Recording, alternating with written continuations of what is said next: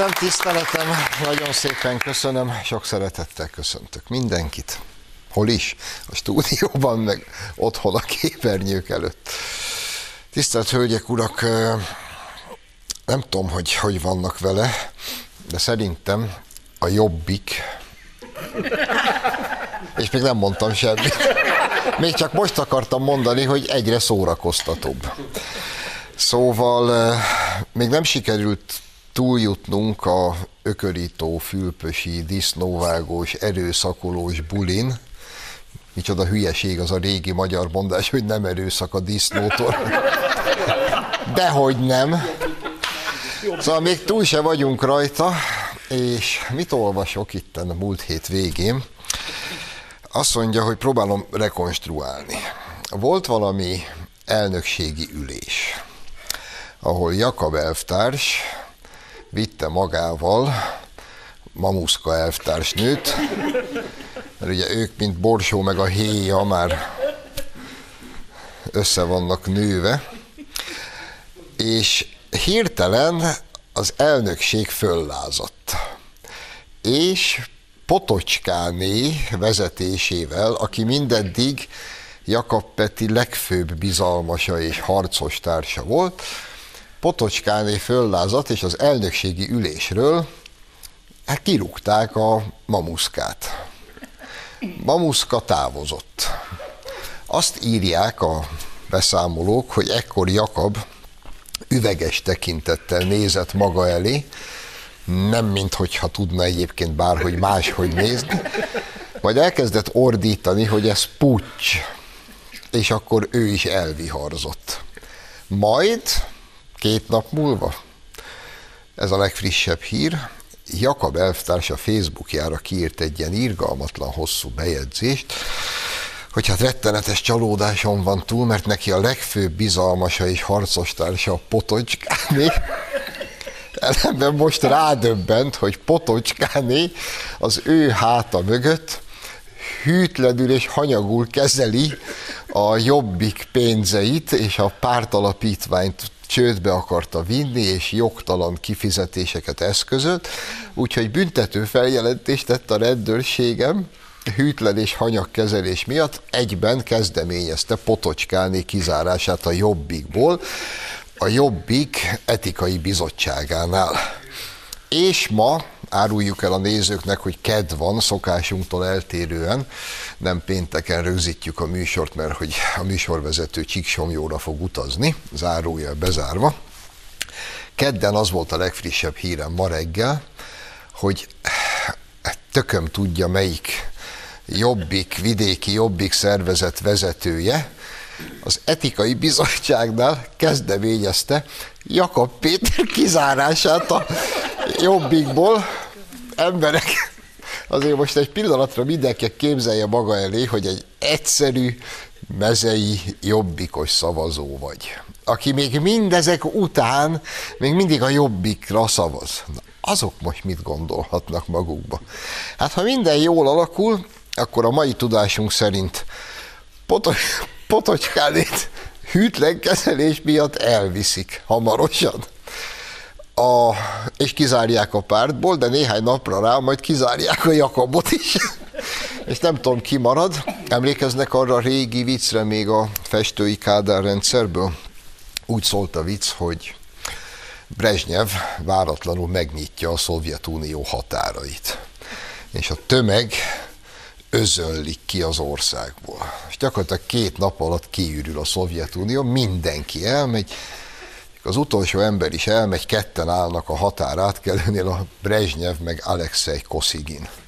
És Brezsnyev kicsit fájó arccal azt mondja nagy sóhajja Kosziginnak, hogy látod, Alexei, ketten maradtunk. Ja, igen, te, meg az a hülye Podgorni.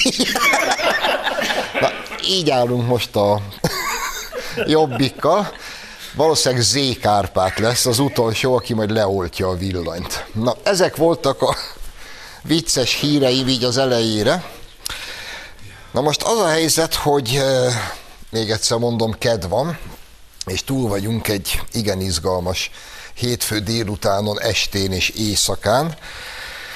Brüsszelben ugye tanácsülés volt, és annak az Orbán Viktornak, aki, mint tudjuk, teljesen elveszítette minden befolyását, teljesen egyedül van, párja, magányos, és már teljesen alkalmatlan arra, hogy Magyarország érdekeit érvényesítse. Hát hogy-hogy nem, megszületett az orosz olajra, embargóra vonatkozó döntés az éjszaka folyamán Brüsszelben. Nem fogják kitalálni, hogy milyen döntés született. Olyan döntés született, hogy kivették a bolykotból az vezetéken érkező orosz gáz, ö, olajat, így azt mindez korlátlan ideig nincs meghatározva, hogy meddig, így aztán mi továbbra is kapjuk.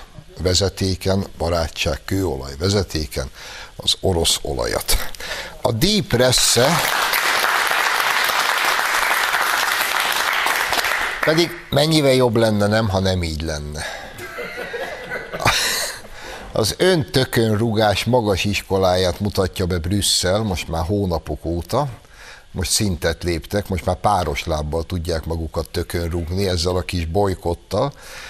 Mi kimaradunk belőle, azért mondom, hogy milyen jó lenne, ha nem így lenne, mert mostanában gondolom önök is tankoltak már, legalábbis a MOL kutakon, én többnyire ott tankolok, már a valós ár pörög, tehát amikor én tankolok, akkor nekem a kút azt mutatja, hogy mennyit kellene fizetnem, ha nem lenne árstop.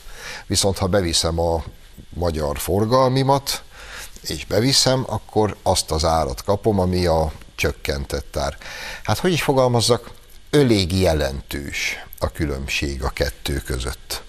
És hogyha most az lenne, amit Brüsszel szeretett volna, és ránk is vonatkozna, akkor hiába hur- hurcolnánk be a forgalmi engedélyünket, ugyanazt kellene fizetni. És akkor ez még csak, a, még csak az eleje az egész szörnyűségnek, ami történne.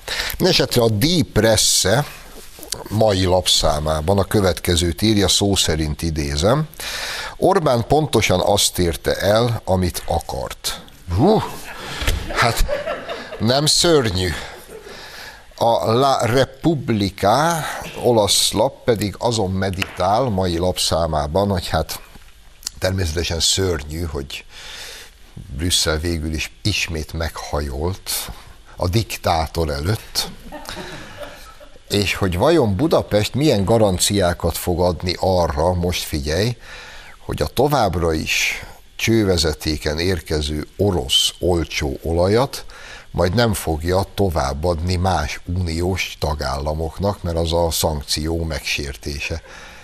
Hát egyrészt majd akkor nem adjuk tovább. Másrészt már most tudom, hogy sorba fognak állni nálunk, hogy adjunk már egy kicsit tovább, mert mindenki fázni és éhezni fog.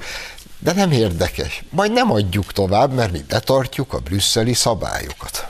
És csak hogy érzékeljük, hogy tényleg nincs a pofátlanságnak határa, épp hogy kijött reggel a hír, hogy éjszaka megtörtént a megállapodás ilyen feltételekkel, Hát mit ad Isten, már megszólalt Ukrajna budapesti nagykövete, ez a kedves hölgy, akit egyre jobban szeretek, és azt bírta mondani, hogy hát jó-jó, most itt az olajjal oké, okay, érti, de ideje elkezdjünk beszélni a gázról. Tehát ugye mindannyian tudjuk, most ez volt a hatodik szankciós csomag. Olajügybe ez a megállapodás született, mi továbbra is kapjuk az olajat, jó Istennek, meg a miniszterelnöknek legyen hála. És most egy héten belül a rozsdás bökőt a nyakamba, Brüsszel elkezdi majd tolni, hogy a orosz gázt is zárjuk el. Na az lesz csak igazán izgalmas. És nem csak nekünk, hanem megint mindenki másnak.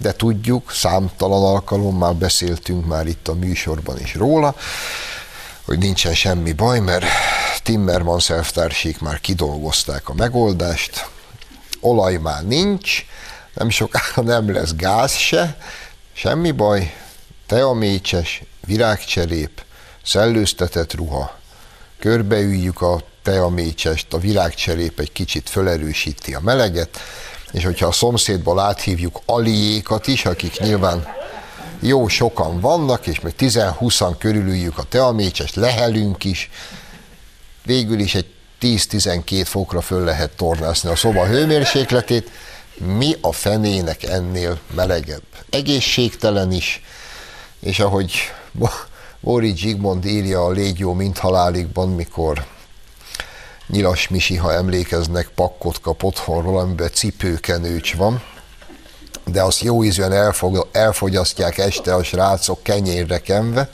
és az egyikük azt mondja, hogy ha, kicsi büdös, ale jó. Így fognak ülni a szellőztetett cuccba, a kicsi büdös, kicsi hideg szobába. Aki volt katona, ezt megszokta egyébként. Ilyen jó volt nemrég, a dobkájhába befűtöttünk télen, mikor 40-en aludtunk egy körzetbe, ott se kényeztettek el minket a fürdéssel, tehát télen ez csökkentett adagban fürödtünk, mert nyáron még csak lezuhanyoztunk hideg vízbe, de télen nem. Úgyhogy 40-en, kicsi büdös jó, viszont az volt a mondás, hogy a büdösben még senki nem halt bele, ellenben a hidegben már igen, úgyhogy jó befűtött a dobkály, ha lefeküdtünk, viszont a dobkály, ha hamar kihűl. Hajnalban, amikor megébredt az ember, amikor szelíden bejött Csicsó törzsőrmester is, puszival ébresztett bennünket, és így fölriadtál, és arra ébredt az ember, hogy a pára így rá volt fagyva a bajszunk helyére, mert olyan hideg volt addigra. Ez végül is az Európai Unió át fog alakulni egy nagy körletté. Én már előre dörzsölgetem a kezem, mi viszont a jelen állás szerint fűtünk majd, mosunk majd, és mindenkit szeretettel látunk. És hogy nézzünk egy kicsit még itt a saját házunk táján körül, hát Márkizaj Péter, hát megszólalt megint, és amikor ő megszólal, az jó. Úgyhogy minden további mellé beszélés helyett kukkantjunk is bele, hogy legutóbb mit mondott Peti a szokásos vasárnapi Facebook bejelentkezésén.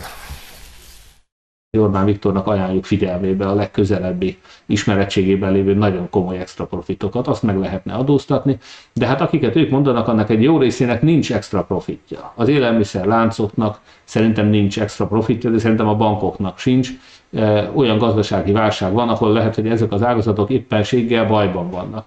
A légitársaságok többsége nem is nyereséges, hanem veszteséges. Ott is nem extra profitot vonnak el, hanem a repülőjegyek árát befolyásolják. Tehát onnantól kezdve, hogyha repélyenként, utasonként mondjuk 10 ezer forintot rávernek a légitársaságra, tessék kitalálni, hogy ki fogja azt kifizetni. Na most az a jó Péterbe, hogy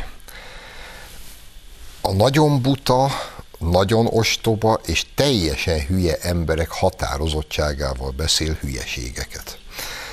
Ebben az egész kis monológból a kedvencem az volt, hogy hát a bankoknak biztos nincs extra profitjuk.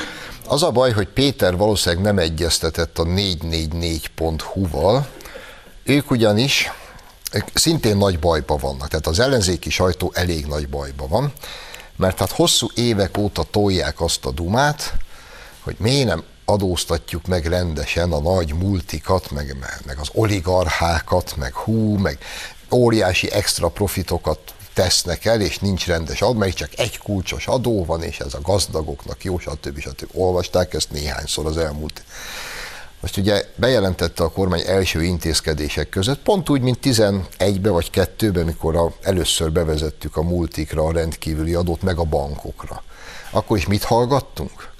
Ki fognak vonulni az országból, bezárnak a bankok, nem lesz többé madaras Tesco, meg mindenki elmegy innen.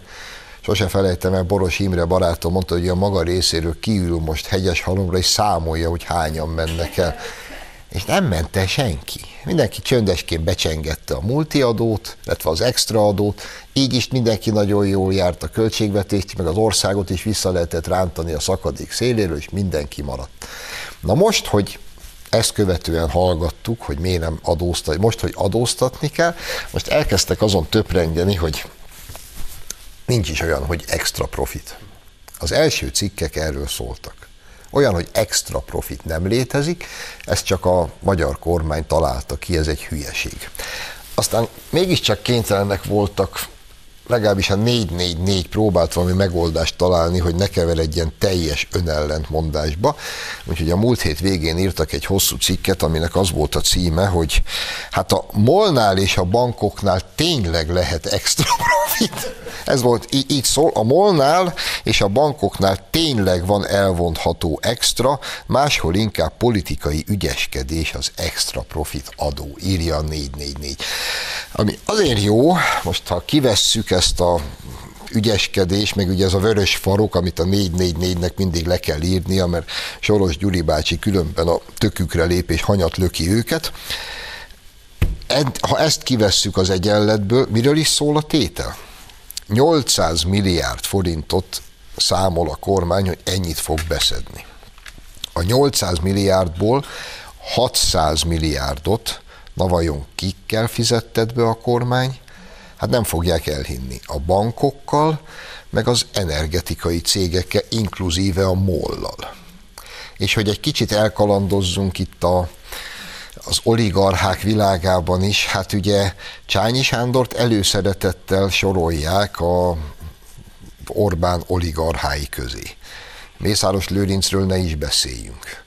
Melyik is a két legnagyobb bank Magyarországon? Az OTP meg az MKP. Csányi, Mészáros. Ők fogják a legtöbbet becsengetni.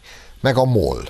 Az a MOL, akiről még áprilisban azt írta ugyanez a 444, gondolom ez a cím most pont ezért született, mert akkor azt írták, hogy eh, ja, hát úgy könnyű hatósági áras olcsó benzint tartani itthon, hogy a molnak akkora az extra profitja az olcsó orosz olajon, hogy neki aztán lehet. Ezt vesszük most el, de akkor mi a probléma? Ugye, ezt próbálom megérteni, illetve próbálja a fene. Nem kell ezeket megérteni. Főjenek, rotyogjanak a levükbe, Márkizaj Isten adjon már Kizaj Péternek hosszú egészséges életet. Minden vasárnap mondjon egy órás monológot, kifogyhatatlan tárháza a csodáknak, egy-egy jobban sikerült már kizaj monológ. Én akkor is morcos lennék, hogyha a jobbik tényleg felszámolná magát, mert egyrészt rendkívül szórakoztatóak, másrészt olyan jó, hogy ott el vannak, nem? Ott nézi őket az ember a parlamentbe, ha alacsony a vérnyomásod, nem kell kávét így el, elég egy jobban sikerült Jakab Péter, napi rendelőtti felszólalás megnézni, és azonnal tudnál Kalasnyikovot ragadni. Tehát e, e, szükség van rájuk. Ez az ellenzék, mint egy falat kenyér. Mi a frászt csinálnánk nélkülük? Egy falat röhögés nem lenne. És most nem is tudom, mert kicsit úgy elszaladt az idő, hogy melyikbe is szeressek bele, melyik témánkba, de hogy mondjak egy ennél szomorúbbat, én a minap föltettem a blogomra egy filmet, amit éppen egy kedves nézőnk hívta föl a figyelmemet. Egy Nikita Mihalkov nevét gondolom mindannyian ismerik, egy korszakos zseni, az egyetemes és az orosz filmművészet legnagyobb rendezője. A Csalók a napfényér Oscar díjat kapott, az én személyes kedvencem tőle a szibériai borbély, egy zseniről beszélünk, és ő narrál egy ilyen orosz-ukrán viszonyról szóló több mint egy órás filmet, és hát elmondja a frankót, hogy mi is történt Ukrajnában az oroszokkal. Itt az 2014 óta. Na most már az önmagában izgi, nem fogják elhinni, de az ukrán főügyész nagy csinnadrattával bejelentette, hogy nemzetközi elfogató parancsot bocsájtott ki Ukrajna Nikita Mihalkov ellen. Ez önmagában egy csoda. Ez Ukrajna ma. És tudják, van ez a halál. Valamelyik ukrán náci szervezet listát vezet, névvel, címmel, telefonszámmal, hogy kik Ukrajna ellenségei, és hát el tudjuk képzelni, hogy ezek mit szeretnének csinálni. Ukrajna ellenségeivel. És amúgy már két évvel ezelőtt erre a listára föltették a kárpátaljai magyar politikai, meg kulturális szervezet szinte összes vezetőjét névvel, címmel, akik egyébként akkor mind ott laknak, jó legyen. Föltettek rá, múltkor itt foglalkoztam vele az adásba is, egy 13 éves orosz kislányt a halál listájukra. Most az a helyzet, hogy a legfrissebb hírek szerint föltették rá a magyar miniszterelnököt is. Most már Orbán Viktor is fönn van a listán. E, tudják, mi a helyzet? Az a helyzet, hogy ez egy olyan listává kezd válni, hogy lassan ciki, ha nem vagy rajta. Minden tisztességes, normális embernek rajta kell lenni. Úgyhogy alig várom, e helyről is üzenem, a budapesti ukrán nagykövet asszonynak, akit nagyon nem szeretek, hogy hasson már oda, hogy engem is tegyenek már föl, legyenek olyan kedvesek, mert rosszul érzem magam. Életemben egyszer szeretnék egy listán szerepelni Nyikita Mihalkóval és Orbán Viktorral, akkor tudom, hogy jó helyen vagyok. Most pedig tartunk egy rövid szünetet, és aztán Kovács Zoltán lesz a vendégünk.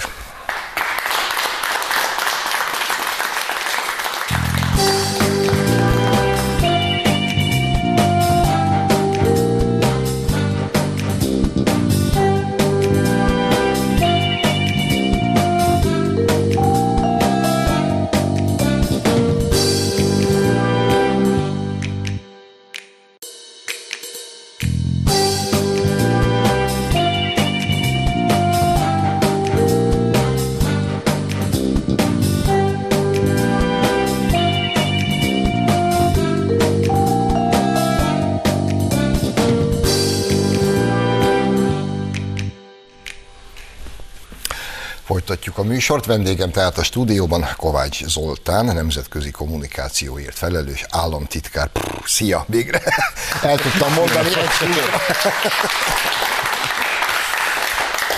Zoli, hétfőn Brüsszelben megállapodás született orosz olaj embargó ügyében vajúttak a hegyek, és hogy mit szültek, két idézet, én már itt az első részben a kedves közönségnek idéztem mindkettőt. Nézzük az elsőt. A Deep Press azt írja, Orbán Brüsszelben pont azt érte el, amit akart. Akkor vizsgáljuk meg ennek az állításnak az első felét. Tényleg azt értük el? Azért veszek nagy levegőt, mert hosszú mondandó lesz, hiszen ezt a játékot a nyugati sajtó, illetve a nyugati sajtón keresztül a nyugati politika régóta űzi, mint hogyha a miniszterelnök személyes hóbortjáról, akaratáról, dacosságáról, ellenállásáról lenne szó, miközben pontosan tudják, 12 éve egyébként, de valójában tudhatták volna már az első ciklusban is, csak akkor még nem voltunk az Európai Unió tagja, hogy a nemzeti érdek képviselete az, ami meghatározza a miniszterelnök pozícióját. Nem személyes érzelmi vagy akarnoki szempontok. Azért mindenkinek figyelmébe ajánlom azt, hogy kirögte, bocsánat, a diplomácia kicsit udvariasabb formájában az újságírókat a doorstep, tehát a bemenő sajtótájékoztatón, amikor butaságokat kérdeztek tőle. Szóval Orbán Viktor azt érte el, ami az országnak az érdeke, amit januárban is megmondott egyébként Versailles-ban, tehát az előző rendkívüli uniós tanácsülésen, illetve csúcs találkozón, illetve összeérintette a valóságot a valósággal, hiszen hetek óta, sőt hónapok óta teljesen egyértelműen elmondtuk egyébként minden szintjén az Európai Uniónak, hogy mi lehetséges és mi nem lehetséges. Az, hogy a csővezetéken érkező olaj mentesül a szankciók alól, az a józanság, a józan ész diadala tulajdonképpen, hiszen nem tudtak, nem is tudnának olyan garanciákat adni, amelyek kiválthatnák nem csak hogy az év végéig, akár négy-öt év távlatában azt az örökölt helyzetet, ezt szögezzük le, tehát ez nem az elmúlt 12 év eredménye, hanem tulajdonképpen még a kommunizmus, illetve az elmúlt 31 néhány év hagyatéka, amivel itt meg, meg kell küzdenünk. Igen, ilyen egyszerűen nem fogjuk megúszni. Csak az utolsó mondatodhoz múlt héten Dömötör Csaba ült abban a fotelban, és így mondta, engem is meglepett, mert sose gondoltam így végig, tízbe, amikor átvettük a kormányzást, az úgynevezett orosz energiahordozóktól való függésünk több mint 90 százalék volt. Ezt 12 év alatt tornáztuk le 60 valamennyire. Tehát csak ennyit al- Az olaj esetében 64, ha jól emlékszem, a gáz esetében még mindig 85 egyébként. És ez nem is hibaként rúható föl, hiszen ezek olyan volumen, olyan mértékű infrastruktúrális beruházások, egy csővezeték, egy alternatív csővezeték építése, még a kapacitásbővítés is 10 és 100 milliárd forintokban, milliárd eurókban mérhető költséget jelent egy ország részére. És hát itt hallottuk egyébként az érveket, tehát elmondtuk, hogy miközben egyébként folyik egy nevezük így zöldítési program, tehát ugye a, a széndiokszid, illetve a egyéb károsanyag kibocsátási jegyében próbálunk leválni a szénhidrogénekről. Itt ránk akartak kényszeríteni egy olyan egyszeri kiadást, ami az életben nem térült volna meg egyébként sem, miközben egyébként meg kellene felülnünk más elvárásoknak is. Ezer sebből vérzett az a javaslat, amelyet adtak, és talán a legcsúnyább része, ha már a nyugat-európai sajtónál járunk, illetve az üzengetéseknek, ma, Weber úrnak, a, aki a mai napon ugye beszélgetünk, ma talán újra fogják választani egyébként a, az Európai Néppárt frakcióvezetőjének, illetve vezetőjének. Hát ugye ezek az üzengetések, ezek valójában tét és érték nélküliek, mert aki üzen, az is pontosan tudja, hogy olyan dolgokkal vádol minket, vádolja a miniszterelnököt, amelyeknek nincs köze a valósághoz, és bár lehet ilyen szavakat használni, biztosan nem viszi előrébb egyébként sem a megegyezés esélyét, sem a normális párbeszédnek a lehetőségét. Ugye történtek, és most megint csak a nemzetközi sajtó ból hozom direkt az idézeteket. Kicsit megütközve írták, hogy Orbán nem várt helyről kapott támogatást és segítséget ezeken a tárgyalásokon, mert hogy az osztrák kancellár, tehát Ausztria, Magyarország, illetve Orbán Viktor mellé állt. Hm? Hát ugye erről nem szeretnek beszélni, maradjunk azért abban, hogy persze itt a, a csúcs előtti napokban, vagy előtti napon tulajdonképpen az osztrák kancellár teljesen egyértelmű állásfoglalása, zárójelben jegyzem meg, az osztrákok olajban egy picit talán könnyebben állnak, de gázban ugyanúgy állnak, mint mi, tehát ugyanúgy rá vannak utalva az, az orosz szállításokra, az még egyszer az a valóság tükröződése, és arról ugye keveset beszéltek, és nem is fogjuk nagyon dicsérni egyébként mondjuk a holland miniszterelnököt, vagy éppen a luxemburgi külügyminisztert, akik sok átkot szoktak ránk szórni, de ők is elismerték, hogy azok az észrevételek, azok a fenntartások és azok a garanciakérések, amelyek Magyarországtól érkeztek, azok valóságosak. Tehát olyan szankciókat bevezetni, amelyek egyébként az Unió egészének, de azon belül néhány országnak biztosan sokkal több kárt, ne Isten, egy atombombával egyenértékű hatást eredményeznének a gazdaság, a lakosság energiabiztonsága szempontjából, azt ostobaság egyáltalán felvetni is, nem is beszélve a e, bevezetéséről, illetve a használatáról. Igen, hát és ugye a józan paraszti ész hetek óta, hónapok óta mondjuk, hogy egész egyszerűen azok, a térségünkben lévő országok, mi, meg a hozzánk hasonlók, akiknek nincs tengerük, nincs tengeri kikötőjük, még ha akarnánk, se tudnánk most hirtelen semmiféle alternatív megoldást, például olajra megálmodni. De még egyébként lenne is, akkor sem olyan egyszerű a dolog, mert nézzük meg ugye a mi lehetőségünk például az Adriai tengerről a horvát LNG terminálon keresztül gázt behozni, annak a kapacitás bővítése az nem csak Magyarországot érinti, hanem mindentől kezdve az egész közép-európai régiót, az megint csak beruházás, évek, energia, olyan mennyiségű forrásról és időről beszélünk, ami alatt lehet egy, ha háborúnak egyébként vége lesz, ezt reméljük, minnyáján egyébként, nem minél hamarabb lenne vége, annál jobb lenne. Másrészt pedig olyan kérdéseket vet fel, amelyekről az előbb már beszéltünk, mindenképpen felveti azt a kérdést, hogy az Európai Unió hogyan segít, különös tekintettel arra, hogy az elmúlt több mint egy évtizedben túl sok segítség egyébként az Uniótól arra nézve, hogy a közép-európai energiahálózatokat eh, diversifikálja, hogy szokták mondani, tehát több irányból elérhetővé az energiabiztonságot garantálóvá tegye, nem nagyon történt a már említett horvát tenger, tengeri kikötő kivételével egy. És akkor még nem beszéltünk arról, hogy az egész százhalombattai finomítót át kellene állítani az ukrán olaj. Horribilis költségekről olajra. beszélünk összességében, tehát ezeket eh, kvázi fillére ki lehet számolni, ezek technológiai költségek, pontosan tudják egyébként ezt a képletet, illetve ezeket a számokat Brüsszelben is. Mi lesz? Kérdezi megint a józan paraszt ész, mi most megkaptuk ezt a mentességet. De mi van például a szlovákokkal, meg a csehekkel? Főleg a szlovákokkal. Hát most tekintsünk el attól egyébként, hogy a magyar kiállás, amely még egyszer nem öncélú, nem a vitézkedésről szóló kiállás volt, hanem kőkemény érdek, nemzeti érdekképviselet, hogy az azért másoknak is jó volt. Nyilván az osztrákok sem véletlenül mondták, amit mondtak, az osztrák kancellár sem véletlenül mondta, amit mondta a tegnapi napon, és csehek, szlovákok, ne felejtkezzünk el a bolgárokról és a horvátokról egyébként, ők is pontosan tudják, hogy mindannak az ára, amit meg akartak velünk fizettetni, vagy pontosabban azokkal a lakosságokkal, azokkal a népekkel egyébként, az jóval magasabb lett volna, mint ami bármikor megtérül.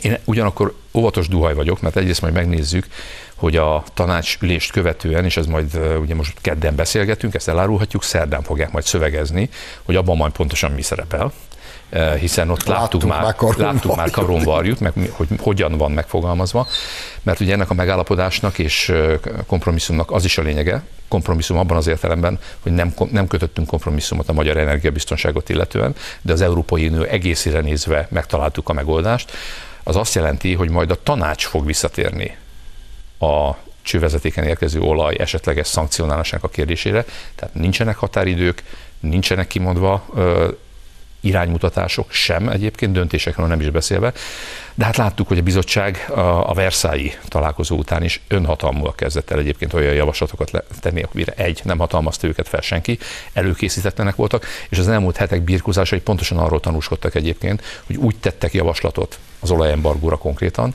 hogy annak a hatásmechanizmusát vagy hatásait nem számolták ki, nem voltak valódi megoldások.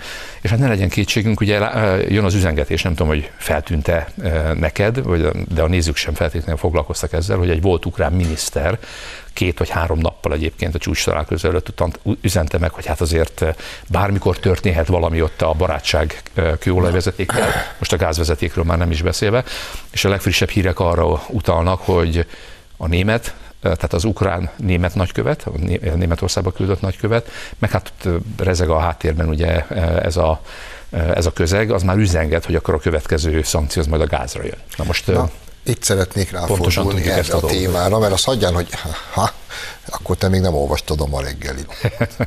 Az egy dolog, hogy a berlini ukrán nagykövet ezt már belengedte, de a budapesti ukrán nagykövet asszony ma reggel amikor készültem és néztem a híreket, már közölte, hogy nagyon jó, hogy az olajról, ha csak felemás módon is, de van valami megállapodás, akkor következzék a gáz.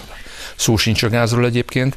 Értelmszerűen nem az ukrán nagykövet, nem is egyébként a bizottság vagy az európai intézmények bürokratáinak a feladata, hogy ilyen dolgokról döntsenek, hanem az Európai Unió vezetőinek a feladata, azaz az európai kormányfőknek, illetve államfőknek, ez pedig a tanács. Amíg a tanács nem határoz ilyenről, nem ad ilyen utasítást, addig nekem is bízunk benne, hogy nem lesznek ilyen kezdeményezések. Zárójelben jegyzem meg, hogy bár bízunk, készülhetünk a legrosszabbra, mert értelemszerűen jönni fog. Egy teljesen felfoghatatlan, ilyen önsorsrontó spirálban látszik lenni egyébként az unió bürokráciája, hiszen egyszerűen a retorikai, meg ez az áll erkölcsi közelítés, amit, aminek itt a tanúi vagyunk az elmúlt hetekben. Azért nevezem árerkölcsinek, mert mélységesen képmutató egyébként, és természetesen, amikor nyugat-európai érdekekről van szó, akkor már bocsánat a szó, de kussol, csak akkor bántanak valakit, hogyha éppen közép-európai vagy politikailag nem azonos platformon van. Tehát ebből bármi kitelik, és én azt, attól félek, és azt gondolom, hogy ez jönni is fog nem fejeztük be a témát, csak zárója bejegyzem meg arra, amit itt a végén mondtál, hogy micsoda farizeus magatartás, amit a nyugat bír tanúsítani. Emlékeznek még arra, amikor frissen csatlakozott itt a számos közép-európai ország az Unióhoz? És az Unió alapszerződésében többek között ugye a munkaerő szabad áramlása is benne van beléptünk az Unióba, mi magyarok, csehek, lengyelek. Egy hét telt el, az osztrák-magyar határon ilyen útakadályokat emeltek osztrák gazdák, hogy ne tudjanak a magyarok átmenni kocsival, akkor az akkor még uniós tag Anglia elkezdte pedzegetni, hogy kitiltja a lengyel munkavállalók, és érdekes hogy senki ellen nem indult hetes cikkely szerinti eljárás, nem? Igen, ugye ez egy tulajdonképpen attól félek, hogy a 21. századi történetében mindenképp, de valószínűleg korábbi időszakában is egyidős történet, különös tekintettel egyébként a közép-európai tagállamok csatlakozására. Ez a kettős mérce egyébként is megvolt, de onnantól kezdve gyakorlatilag intézményesült. Persze. Tehát ezt látjuk, nap mint nap botunk bele, soha nem fognak minket ugyanazzal a mércével mérni, és soha nem fogják elfogadni, hogy Közép-Európának, benne ez esetben mondjuk Magyarországnak, Szlovákiának és Csehországnak ugyanolyan jogos, figyelembe vendő, és asztalról nem lesöpörhető érdekei és szempontjai vannak, amit figyelembe kell venni. Ugye a Weber-féle üzengetésről már beszéltünk, tehát az, hogy itt idézőben bárki túlszulejteni az európai döntéshozatal csak azért egyébként, mert egyenesben megmondja, hogy lehetetlent ne kérjetek, az egy olyan minősíthetetlen állásfoglalás részben és magatartás, ami csak egyről szól, ami egyébként majd megint csak jönni fog, kísérletezni fognak, hogy hogyan lehet megszüntetni az egységes döntéshozatalt az Európai Unióban. Na jó, hát akkor ugorjunk egyet a ezen a semmibe és sehova se vezető úton azért nem menjünk el szó nélkül amellett, hogy Soros György, aki valami általam továbbra is megfejthetetlen okból Hun Davosba szólal föl, hol Brüsszelbe fogadják uniós döntéshozók, mint egyébként bárki lenne, akinek köze van az világ, meg az európai, meg az amerikai politikához, zárójel bezárva, Davosban felszólalt, felszólalásának szerkesztett változatát éppen tegnap a népszava le is hozta, volt szerencsém vagy háromszor elolvasni. Soros Gyuri bácsi azzal a meglepő hírrel állt elő, hogy ő azt javasolja, hogy az uniót alakítsuk át föderatív alapon, nemzetállamoknak vége, és el kell venni a vétójogot. És hogyha sor, amennyire visszatok emlékezni, ha a Soros valamit javasol, az előbb-utóbb meg szokott jelenni, mind Washingtonban, mind a brüsszeli döntéshozó. Zsolt, én téged nem értelek, tehát soros terv nincs. De nincs. Jó, de nincs soros terv, én ezt értem, csak valamit megálmodik a delikvens, és az valamiért visszaköszön. Hát a Számíthatunk el? A fiúk a népszavánál lassúak voltak, mert eh, hogy, hogy nem ugye a, az egyik öreg úr, mert volt egy másik is, aki megszólalt. Az egyik öreg úr megszólalása, az gyakorlatilag valós időben kim volt a Davos fórum internetes illet, honlapján, illetve a Sorosféle Birodalom zászlós hajójának a honlapján, tehát előre tudták, illetve leiratozták, hogy mit fog elmondani. Igen. Ez sokkal nagyobb is van egyébként, mert az elmúlt években mit, mennyit hallunk arról egyébként, hogy diktatúraépítés, agresszió, nem tudom micsoda, miközben az egy, hogy az angol mondaná, proper, egy igen, valódi, valódi háborús beszéd volt. Igen. Zsoros György háborúpárti beszédet mondott Davosban, pont. Le kell Tehát azt nem kell nagyon lefordítani, még angolról sem egyébként, mert mindenki értette volna. Amit ott mondott, le kell győzni Oroszországot, és a többi, és a többi, és az egy háborúpárti beszéd volt. Most e, leszámítva attól, hogy azt, hogy Soros Györgyöt soha senki nem választotta meg, attól nem eltekintve, hogy ugyanakkor, amit mond, ez hogy valóban egyébként előbb-utóbb először szakértői anyagokban, országjelentésekben, majd politikai állásfoglalásokban és tervekben, nagy is egy jogszabályokban megjelenik a, általában a bizottságon keresztül, az teljesen nyilvánvaló, hogy ez, az, ez a háborús úszítás egyébként, ami az ő szájából megjelent, az nem lehet Európa érdeke, mert Európának az lenne az érdeke, hogy minél hamarabb béke legyen. És hát ennek fényében nagyon fura, hogy Érdekes módon Kissinger beszédét nekünk kellett leiratozni egyébként, tehát mi a hangfelvétel alapján csináltuk meg. Érdekes módon senki nem tette ki perceken belül egyébként a Davoszi Fórum eh, honlapjára sem, és sehol máshol sem. Ez a csak nem száz éves ember sem vádolható azzal, hogy ne lett volna héja a maga korában, ahol külpolitikáról volt szó, de ő békét szorgalmazott. Annak a felismerését, hogy eh, Európának, de valószínűleg az egész emberiségnek az a hogy is mondjam, elemi érdeke egyébként, hogy a lehető leggyorsabban béke legyen. Na most mindenkire rábízom a választás lehetőségét, mi már ugye csináltunk ilyet még 89-90-ben. Ehm, egészen hajmeresztő egyébként, hogy a nyílt társadalom és az emberi jogvédelem eh, nevében háborús úszítás lehet egyébként, vagy háborús programot lehet meghirdetni egy eh, világfórumon, mint amilyen a Davoszi eh, tulajdonképpen volt, mondhatnánk, hiszen azért sok-sok publicisztika és egyébként ténye, tényszerű ciki szól arról, hogy ez a Davos már nem ugyanaz, ami volt. Itt olyan programok hangoznak el, amelyek nem szolgálják nagy valószínűséggel nem csak Európa, hanem a világ más részének az érdekét sem. Jó, akkor két percünk maradván csak visszatérek ahhoz a kérdéshez, amit azért még nem sikerült exakt módon megválaszolni. És akkor hagyj hívjam segítségül a nyugati sajtó egy másik szép darabját, a La Republikát, aki a brüsszeli megállapodást követően azt a kérdést teszi fel, hogy milyen garanciákat fog adni Budapest arra nézvést, hogy a továbbra is hozzá vezetéken érkező olcsó orosz olajat majd nem fogja továbbadni más uniós tagállamoknak, mert ugye az borzasztó lenne, és ezért kérdeztem én, hogy mi lesz Szlovákiával, mert amennyire tudom, a szlovák kőolaj szükséglet jelentős részét, vagy nagyobb részét, azt mi adjuk, a százhalombattán finomított kőolajat juttatjuk mi el szlovák barátainknak, és ők azt úgy használják föl. Most akkor hagyd kérdezzem meg a kötelező tisztet, hogy mi lesz? Hát az lesz, hogy a számunkra nélkülözhetetlen és szükséges alapanyag az érkezni fog. Ezen nagy nyerészkedésnek nincs lehetősége, mert gyakorlatilag fel is használjuk. Tehát Magyarország sosem volt arra berendezkedve. Ugye ez a már említett kétszínűség és kettős mérce újabb tipikus esete. A nyugat-európai nagy energiacégek, már bocsánat a kifejezését, de hülyére keresték magukat az elmúlt időszakban a nagy áremelkedések, illetve a bizonytalanságokán, már csak még, el sem, még talán el sem indult a háború, emlékezzünk vissza még el sem indult a háború, már az első két hónapban meredek emelkedésnek indultak az energiahordozó árak, úgy egyébként, hogy a mögött még csak a spekuláció volt.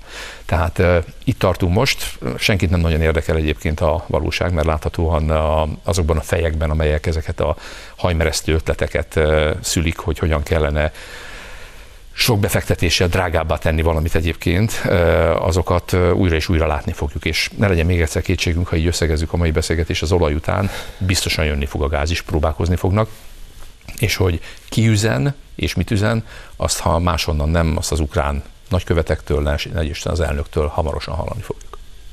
Na jó, hogy mondtad a extra profitot, mert Márki Zaj vasárnap elmondta a szokásos monológiát, és azt mondta, hogy extra profit nincsen, és különösen nincsen a bankoknál, meg a molnál se. Na? Az első extra profit adót még az első világháborúban vetették ki Amerikában. Az a angol neve azt hiszem, hogy windfall tax, tehát amit a, a windfall az tulajdonképpen az a fáról leeső, vagy ez a potya potya, potya, potya bevétel adó, ami azt jelenti, hogy az egyébként kiszámítható vagy üzemszerűen működő különböző gazdasági ágazatok, hiszen egy válság, egy háború más-más ágazatokat másként érint, többnyire egyébként itt az energia a 20. század, főleg a második felében az olaj volt a ez a téma, illetve ez a tétel, ott olyan extra profit, olyan plusz nyereség keletkezik a normál nyereséghez képest, amelyet nem Magyarország adóztat meg először. Egyébként minket megelőzően talán két nappal a britek vezettek be. Tudom, hogy nem Európai Uniós tagállam, de még egyszer egy jó száz évre viszonyulóan van ennek eh, története, közgazdaságilag értelmezhető. Hát szegény három nevű ember, azt gondolom, hogy, hogy is mondjam, tehát még nem jött le arról az ívről, ami jött a választások előtt, amire felkerült. Úgyhogy meglátjuk, hogy hol landol. Zoltán, hát akkor egyrészt készüljünk a következő felvonásra, ez a gáz embargó ügyében. Nyilván ugyanezt a háborút meg kell vívjuk. Másrészt köszönöm, hogy itt voltál. Köszönöm Önöknek szépen. pedig köszönjük a megtisztelő figyelmet. Jövő héten a szokott időben várom Önöket. Minden jót. Viszontlátásra.